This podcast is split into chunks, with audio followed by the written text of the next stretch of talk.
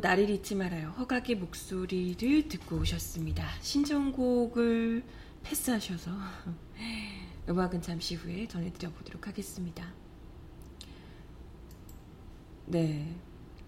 어제 노회찬 전 원내대표의 노회찬 원내대표의 이 갑작스러운 부고 때문에 많이들 놀라셨을 거예요. 저 역시도 발칙한 뉴스 하는 중에 소식을 접하게 돼서 너무나도 깜짝 놀랐었고 예, 제 자신이 받은 충격, 뭐 슬픔 이런 것 때문에도 더 뭐라고 말을 잘 못하겠던데요 방송에서. 저뿐만이 아니었을 거예요. 뭐 저야 사실 정치인으로서 노회찬 의원을 본 것밖에 없지만 TV에서 보고 이렇게 했던 것밖에 없지만 실제로 노동운동부터 정치, 진보 정치를 또 곁에서 함께 애써 오셨던 그야말로 동지들께서는 얼마나 큰 정말 충격과 아픔에 사로잡혀 계실까 싶습니다. 사실 노회찬 의원이 우리 그 진보 정치 판에서요. 정말 몇 안 되는 대중적인 그 뭐랄까요 인기를 가지고 있는 어, 인기라고 하긴 좀 그렇고요. 많은 국민들에게 그야말로 딱 아 이 사람 괜찮다 이런 생각이 들 만큼 뭐 어른이니까 이 표현 좀 그렇지만 정말 똑똑하시고 거기다가 발언도 너무 국민들 속을 확 시원하게 해주시는 그런 시원한 사이다 발언들 이런 것들 많이 해주셔서 그야말로 국민들에게 사랑받는 인지도 높은 진보 정치인이었잖아요. 사실 진보 정치에 계신 분들이 다 너무 똑똑하고 정말 훌륭하신 분들이 많은데 국민적인 인지도를 쌓기가 굉장히 어렵잖아요. 근데 그런 것에 비해서 조금 더 뭐랄까요? 물론 그 고군분투해 오셨던 세월이 또 그렇게 다 쌓이고 쌓여서 인기 인지도까지 또 얻게 됐겠지만 특히나 그 특유의 뭐랄까 이렇게 쪽집게 같고 정말 사이다 같은 그 시원한 발언들 이런 것들 덕분에 더 많은 이들에게 기억에 많이 남아있는 많은 분들이 또 아꼈던 그런 정치인이었습니다. 그래서 저만 해도 굉장히 좀 잘 모름에도 개인적으로야 잘 모름에도 불구하고 이렇게 가슴이 어, 좀 먹먹하고 좀 화가 나고 막 이렇더라고요. 어제도 막 지인들이랑 이렇게 연락을 하면서 아니 왜 정말 쓰레기 같은 인간들 그렇게 많은데 왜? 막 이런 너무 화가 나 이런 류의 그 화 있잖아요. 아니 전두환 막 이런 이런 사람들은 그렇게 뻔뻔하게 사는데 어쩜 이럴까 이런 생각이 들어서 너무가 너무 화가 나더라고요. 근데 뭐 아마도 이제 많은 분들이 얘기를 하시기를 이제 노회찬 의원이 어찌됐건 워낙에 본인의 그 도덕적 기준이 남들에게는 어쨌건 좀 너그러운 분이셨는데 본인에게는 굉장히 이게 엄격한 사람이었고 그리고 또 진보 정치 노동 운동부터 시작해서 진보 정치에 그야말로 산 증인이었던 거잖아요. 역사를 계속해서 본인이 몸으로 부딪히며 해왔던 분이기 때문에 어찌됐건 그 고등학교 동창이 준 돈 그것도 다른 정치인들을 생각하면 이게 정말 이 정도 가지고 사람이 죽, 이 아까운 사람이 죽어야 되냐 이런 얘기가 나올 정도로 그런 돈을 본인이 어찌됐건 제대로 된 정상적인 절차를 거치지 못했다. 이런 성관이 신고를 하지 못했다. 이런 이제 스스로의 자책 이런 것 때문에 아마도 본인이 좀 스스로를 용납하지 못하시지 않았나 이런 생각이 듭니다. 하여튼 유서를 보면 본인 때문에 본인이 이렇게 된 것 때문에 행여라도 진보 정치에 대해서 국민들이 아 여기도 똑같네 이렇게 생각을 하실까봐 굉장히 걱정을 하셨던 것 같아요. 그래서 이건 자기의 문제이지 모든 허물은 제 탓이니 저를 벌하고 정의당은 계속 아껴주시길 당부한다. 무엇보다 어렵게 여기까지 온 당의 앞길에 큰 누를 끼쳤다. 나는 여기서 멈추지만 당은 당당히 앞으로 나가길 바란다. 이렇게 이야기를 하셨습니다.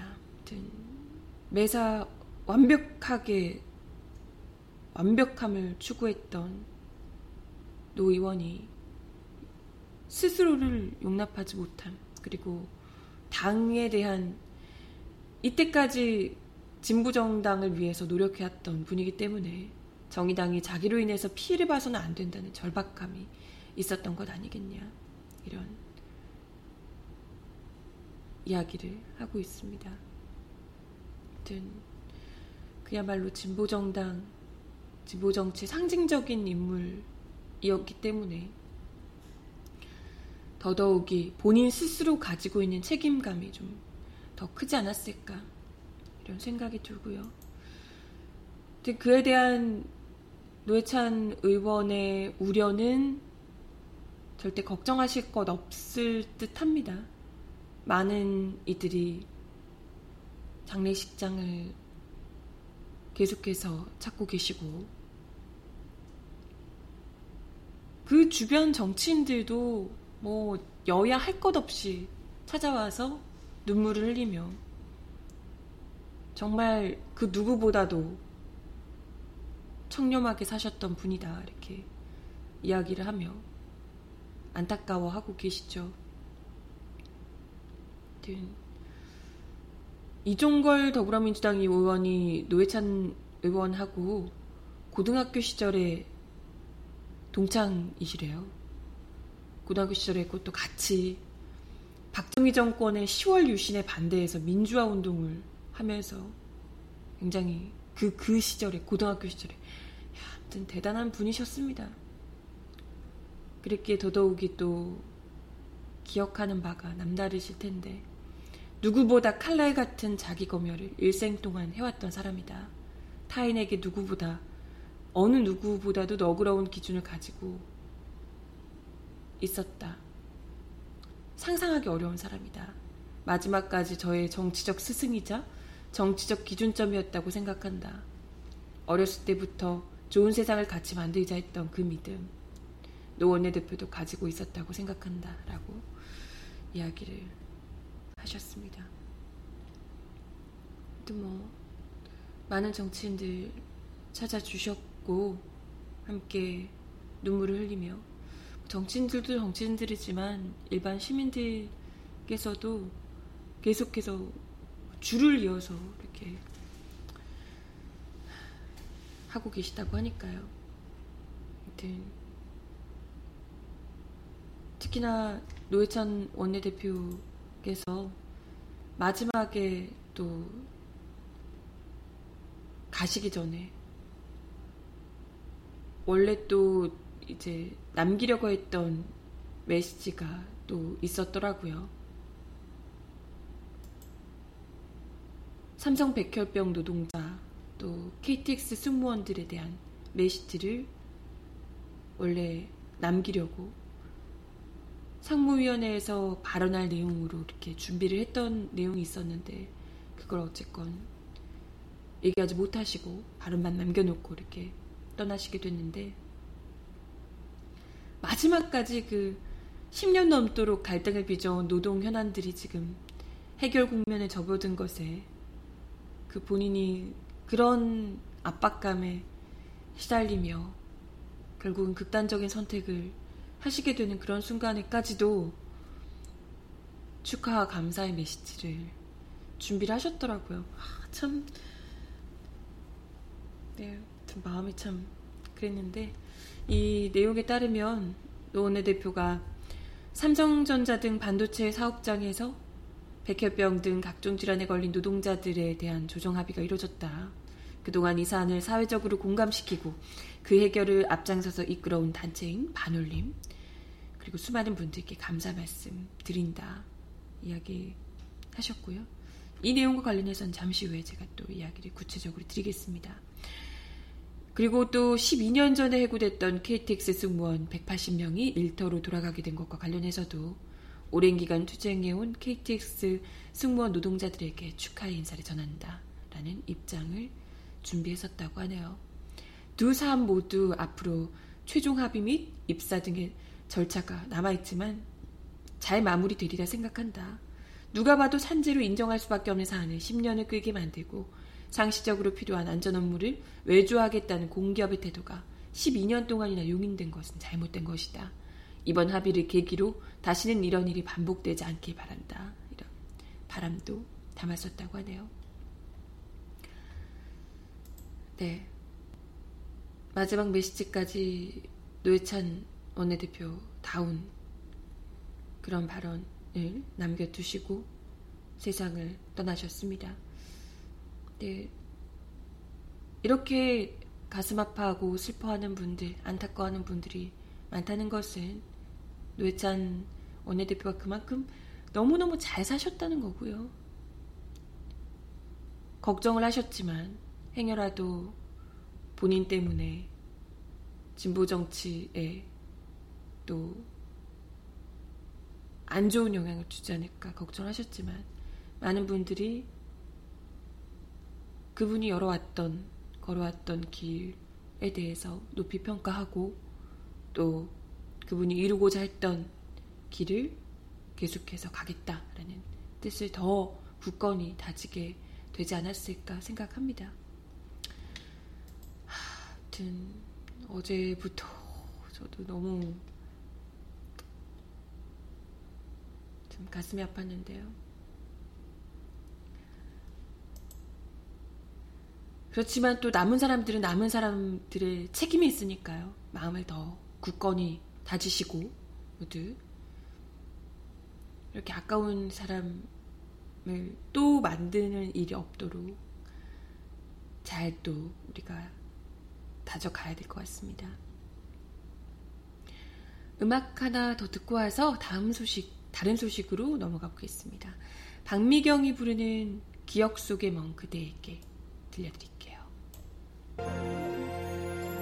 그땐 정말 나는 몰랐었어 너의 사랑이 나에게는 얼마나 소중했었는지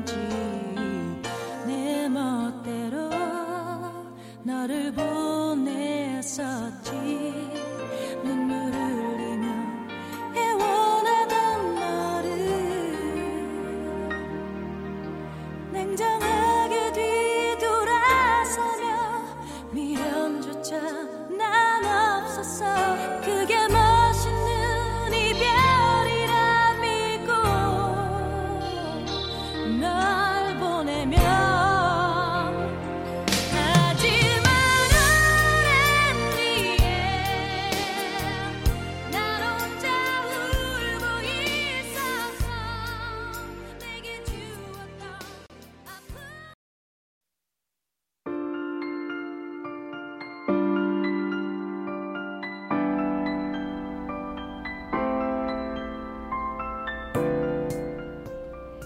속 가장 필요한 목소리를 전합니다.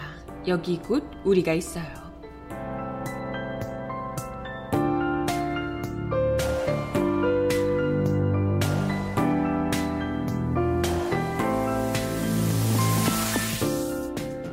(11년을) 끌어온 삼성전자 백혈병 논란 해결 국, 해, 논란이 해결 국면을 맞고 있습니다.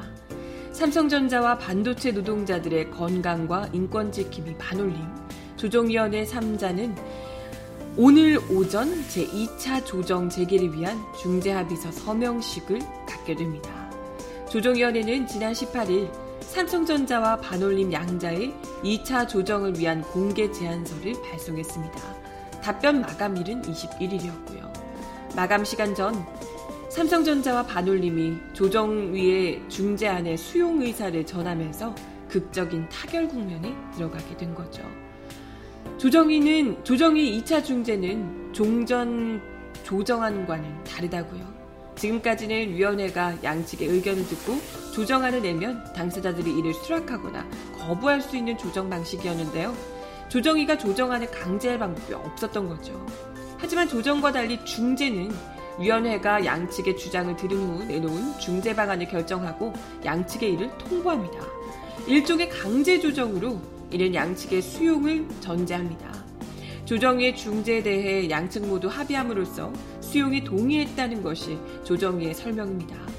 조정위 측은 중재 방식은 조정위원회의 중재 권한을 백지위임하는 것과 같기 때문에 양 당사자 모두 상당한 위험 부담을 감수할 수밖에 없다고 밝혔습니다. 중재안은 먼저 지원 보상 대상자와 기간, 질환의 범위, 보상액 산정 방식 등을 새롭게 마련하기로 했습니다. 그간 쟁점이 됐던 제3자의 보상위원회 운영 등의 방안이 검토가 되는데요.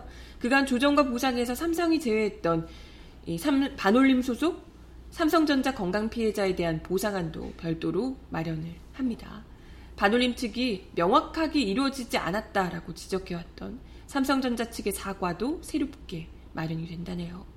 조정위원회가 지난 2016년 권고한 내용에 더해서 제2차 사과 권고안에 중재안에 포함해서 삼성전자가 이를 수용하도록 했습니다. 대신 반올림은 농성을 해제하는데요. 조정안 합의문 서명식이 열리는 이날 바로 2015년 10월 7일 반올림이 농성을 시작한 지 1022일이 되는 날입니다. 반올림이 그간 삼성과 의견이 달랐던 재발 방지 및 사회공헌 방식에 대해서도 새로운 조정안이 나올 전망입니다. 반도체 공정의 작업 환경 관리 및 개선과 전자산업 하청업체 안전보건 관리 지원 방안이 여기에 포함될 것으로 보입니다. 다만 조정위는 중재안이 마련되는 과정, 논의 등은 비공개하기로 했습니다. 개별, 개인별 지원, 보상 내역 역시 공개되지 않는다고요. 조정위는 24일 합의 서명식 이후 본격적인 중재안 마련에 속도를 낼 계획입니다. 8월과 9월 두 달간 중재안을 마련하고 9월 말에서 10월 초 최, 최종 중재안 발표와 합의문 서명식을 개최합니다. 서명식이 개최되는 10월에 반올림 피해자에 대한 보상을 완료하고 이후 10년간 제3자, 제3회 보상위원회에서 향후 10년간 지속적으로 피해자 보상이 이루어지도록 한다는 계획입니다. 조정위원장인 김지형 전 대법관은 본 사안은 양 당사자와 조정위원회만의 문제가 아니라 우리 사회가 함께 풀어나가야 할 엄중한 문제다. 초심으로 돌아가 양 당사자와 사회의 유익한 방향으로 원만한 타결이 이루어질 수 있도록 전력을 다하겠다라고 밝혔습니다. 하지만 글쎄 조정위가 두 달 뒤인 10월에 내놓을 중재안이 삼성이나 반올림 모두에게 만족할 수준에서 나올 가능성이 그리 높지 않죠. 다만 양측 모두 핵심 쟁점에 있어서 일부 양보를 하겠다는 의사를 밝혔고 그 범위가 수용 가능한 수준인 것으로 확인됐기 때문에 이번 조정 합의가 성사된 것 아니냐라는 관측이 나오고 있습니다. 특히나 이재용 부회장의 상고심 판단을 앞두고 있는 삼성으로서는 이른바 신뢰 회복을 위한 행보를 이어왔다는 점에서 이번 조정안 수용의 배경이 된 것 아니냐 이런 해석도 나오고 있네요. 이 상고심이 참 큰 역할을 하는 모양이에요. 앞서 삼성전자 서비스의 직접 고용 발표에 이어서 10년을 넘게 이어온 삼성전자의 고질적 문제를 해소하는 계기로 삼는 동시에 재판을 앞둔 그룹 총수의 이미지 개선에도 도움을 줄 수 있지 않겠냐는 속내가 있다는 겁니다. 네. 이제 뭐 이와 관련해서 바른미래당 최이배 의원은 삼성전자의 입장 변화가, 수, 변화가 순수해 보이진 않는다. 비자발적인 해소일 뿐이다. 라고 이야기를 하기도 했네요. 아무튼 이와 관련해서 반올림 측은 정치적 해석에 대해 논평하는 것이 부담스럽다고 밝혔습니다. 삼성 측의 정치적 고려나 의도와는 무관하게 내부 토의를 통해서 조정이 제안을 검토한 결과라고 이야기를 했고요. 반올림 측은 오늘 합의문 서명 이후에 입장 밝히는 기자 간담회를 진행할 예정이라고 하네요. 삼성전자 반도체 공장에서 일하던 노동자들의 건강권 문제가 세상에 알려진 것이 2007년 삼성 반도체 기흥 사업장에서 일하던 고 황유미 씨의 죽음이 계기가 됐습니다. 제가 알기로 이때 첫 보도를 황유미 씨와 관련한 첫 보도를 저희 민중예술이가 한 것으로 알고 있거든요. 예, 그래서 그때 취재하셨던 기자들께서는 특히나 더 뜻깊게 지켜보고 계시지 않을까 싶습니다. 2003년 삼성전자에 입사해 1년 8개월 동안 반도체 세정 작업을 하며 꽃다운 20살 나이에 급성 백혈병 진단을 받고 2007년 숨을 거두고 말았습니다. 그의 아버지인, 아버지인 황상기 씨가 삼성반도체 집단 백혈병 진상규명과 노동기본권 확보를 위한 공동대책위원회에 참여해 딸의 억울한 죽음을 알렸고요. 이후에 2008년 현재 반올림으로 확대 개편된 뒤 지금까지 활동을 이어오고 있습니다. 네. 음악 하나 더 듣고 와서 이야기 이어가 볼게요. 정세훈이 부르는 라라를 듣고 오겠습니다. 이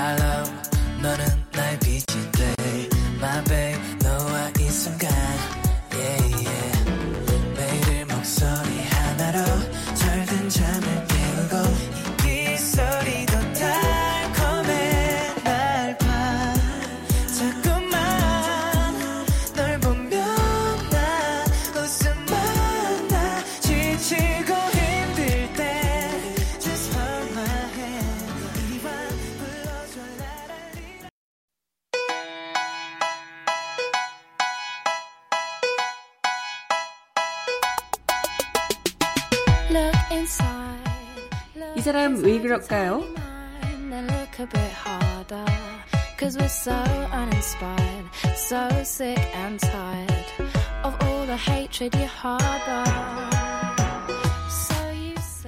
국군 기무사령부가 박근혜 전 대통령의 탄핵이 기각될 경우 대한민국 전역의 계엄을 선포해 국민 기본권을 제한하는 방안을 검토했던 것으로 드러났습니다. 또 계엄이 선포된 전 지역에 일반인의 야간 통행 금지는 물론 차량 운행까지도 금지하려 했던 것으로 확인됐습니다.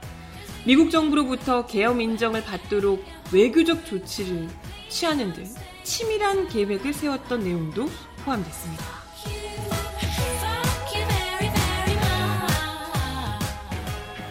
국방부가 어젯밤 국회에 제출한 기무사의 전시계엄 및 합수 업무 수행 방안에 대비 계획 세부 자료를 보면 기무사는 비상계엄 포고문을 통해 공공의 안녕 질서를 유지하고 계엄 임무 수행군의 임무 수행을 위해 대한민국 전역에 계엄을 선포한다라고 명시했습니다. 또 계엄령 선포 이후 국민 기본권 제한 요소를 검토한 뒤 기본권을 일부 제한할 수 있다는 결론을 냈습니다. 문건에 보면 기무사는 비상계엄이 선포될 경우 헌법에 위임받은 계엄법 내 계엄사령관의 특별 조치권에 의해 체포, 구금, 압수, 수색, 거주 이전, 언론, 출판, 집회, 결사에 한해 국민의 집 기본권을 제한할 수 있다고 밝혔습니다. 계엄 선포 뒤 미국의 지지를 받으려는 행태도 보였는데요. 기무사는 계엄 선포 시 조치 사항으로 국방부 장관은 주한 미국 대사를 초청해 미국 본국의 계엄 시행을 인정하는데 협조하도록 했습니다. 1980년 5.17 비상계엄령 전국 확대 조치를 취하면서 미국 정부로부터 이를 인정받으려 했던 사례를 연상케 하는 겁니다. 또 계엄사령관은 주한 무단, 무관단을 소집해 계엄의 불가피성과 신속한 사회질서 확립 등 계엄 시행 지지를 당부하도록 했습니다. 또 기무사는 비상계엄 포고문에서 일반인 통행금지 시간을 밤 11시부터 다음날 새벽 4시까지로 정했고 와 진짜 이거 완전 예전에 군부 정권 때랑 똑같이 돌아가는 거죠.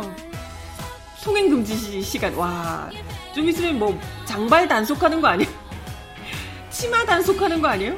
그런 거 만들려는 거 아니야? 와 정말 아무튼 지금이 지역 계엄 사령관의 통행증을 소지한 자는 통행이 통행이 가능하다라고 했습니다. 통행증 발급 대상자는 공무원, 동원된 민방위 대원, 생활필수품 공급 요원, 보도 요원 등으로 한정했습니다. 완전 그냥 거의 전시 상태로 봤네요. 계엄 임무 수행군의 원활한 임무 수행을 위해서 지금의 지역 계엄 사령관이 지정한 도로는 차량 운행을 금지하되 허가된 도로만 사용하도록 했습니다. 이야, 정말 어마어마하네요. 국회의원 통제 방안과 관련해선 국회의원 299명 중 진보 성향의 의원 160여 명, 보수 성향의 의원 130여 명 등으로 성향을 분석했고 정세균 당시 국회의장이 더불어민주당 소속인 점을 고려한 듯 계엄 해제 요구안이 상정되지 않도록 차단해야 한다. 계엄 해제를 요구하지 못하도록 아예 사전에 차단해야 된다라고 강조하기도 했습니다. 한편 한민구 전 국방부 장관이 지난해 초 국군 기무사령부의 계엄 문건을 보고받고 한 달 뒤에 군 당국에 공식적으로 계엄사령관을 합참 의장이 아닌 육군 참모 총장으로 하는 방안을 검토할 것을 지시할 것을 지시한 것을로 알려졌습니다. 이것 역시도 어, 만만치 않은데요. 정부 당국자는 어제 한민구 장관이 전 장관이 지난해 4월 19일 국방부 전비 태세 검열단 업무 보고를 받는 자리에서 계엄사령관을 육군참모총장으로 임명하는 방안을 검토해보라는 지시를 내린 것으로 국방부 내부 문건에서 밝혀졌습니다. 한전 장관의 지시는 앞서 기무사가 지난해 3월 전시 계엄 및 합수 업무 수행 방안 문건에서 계엄사령관의 육군참모총장을 임명할 것을 제안한 뒤 한 달여 만입니다.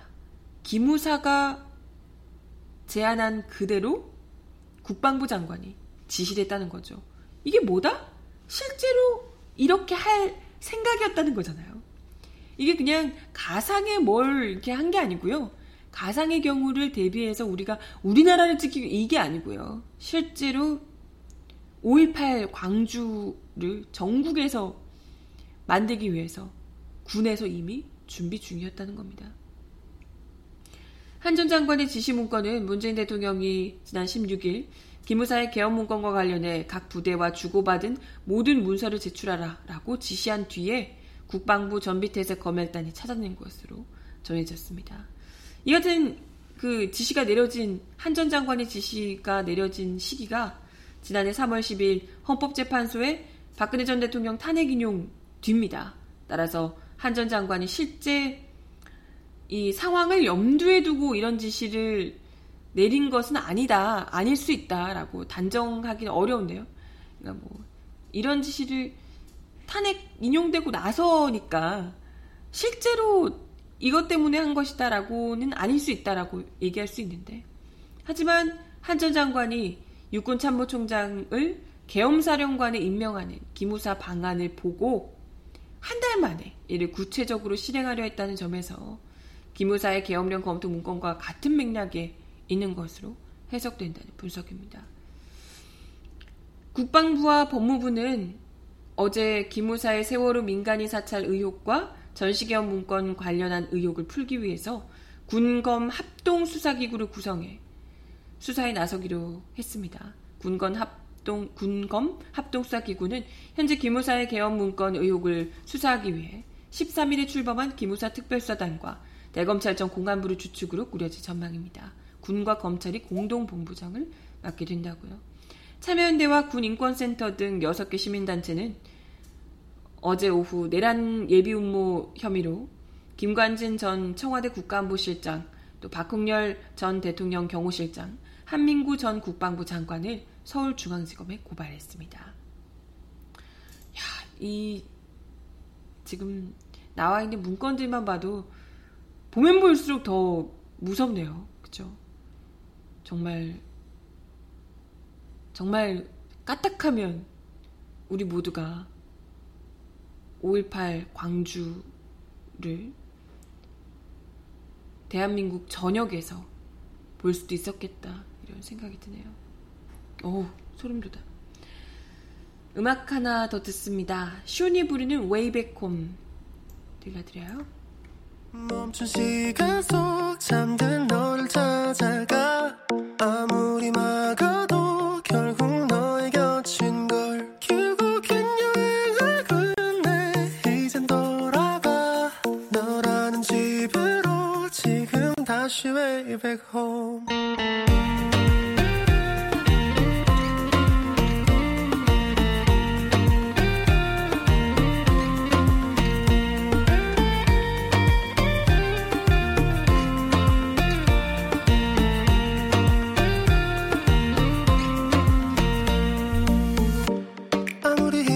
바다도 다시 열린 서랍 같아. 하늘로 높이 날린 널 자꾸 내게 되돌아와. 힘들게 삼킨 이별도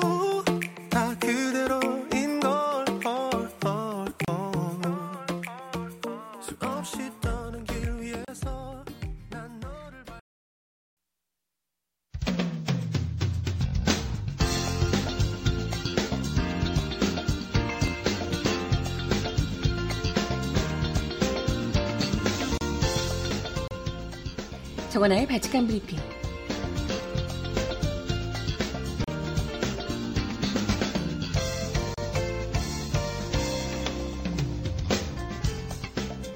첫 번째 소식입니다. 양승태 전 대법원장과 박병대 전 법원 행정청장 등이 출국 금지된 것으로 전해졌습니다. 오늘 법조계에 따르면 서울중앙지검 특수 1부는 양 전 대법원장과 박 전 차장, 처장 등의 출국을 금지한 것으로 확인됐습니다. 통상적으로 수사기관은 기소 가능성이 있는 수사 대상에 이 같은 처분을 내리는데요. 다만 출국 금지는 법무부 장관이 심사에 결정하는 행정처분에 불과해 법원에서 영장을 발부해 이루어지는 압수수색, 체포 등의 강제 수사로 이어질 수 있을지는 미지수입니다.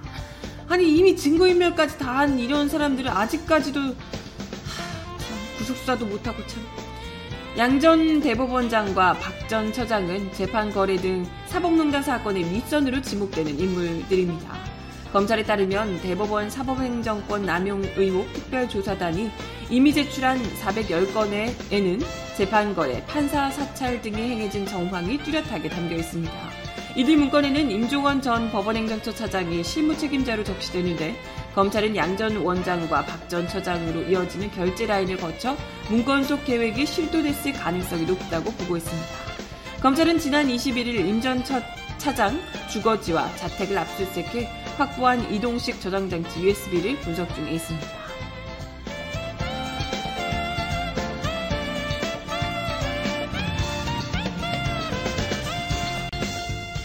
다음 소식입니다. 김 선수 대법원, 대법관 후보자에 대한 인사청문회가 어제 열렸는데요.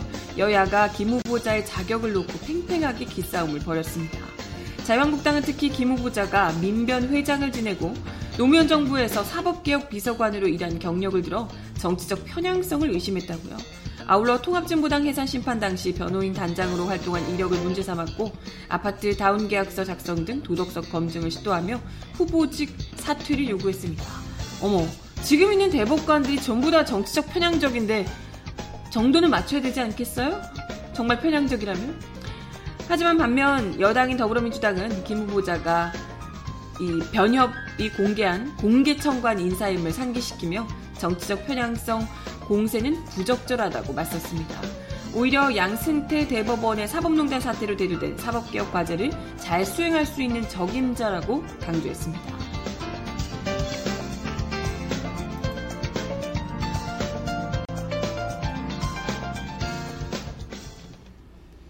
네, 마지막 곡 들려드리면서 인사를 드리겠습니다. 어, 여자친구가 부르는 여름 여름해 들려드리면서 인사드릴게요.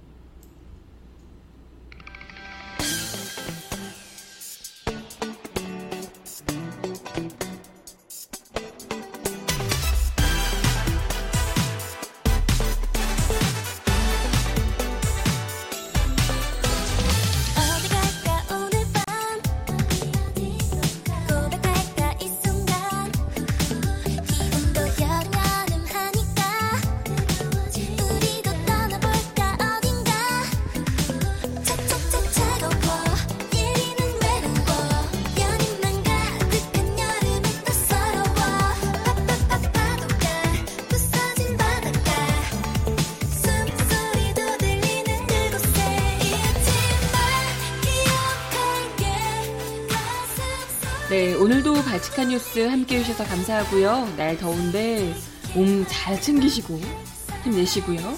발칙한 뉴스는 내일 10시에 다시 오겠습니다. 오늘도 좋은 하루 보내세요. 안녕!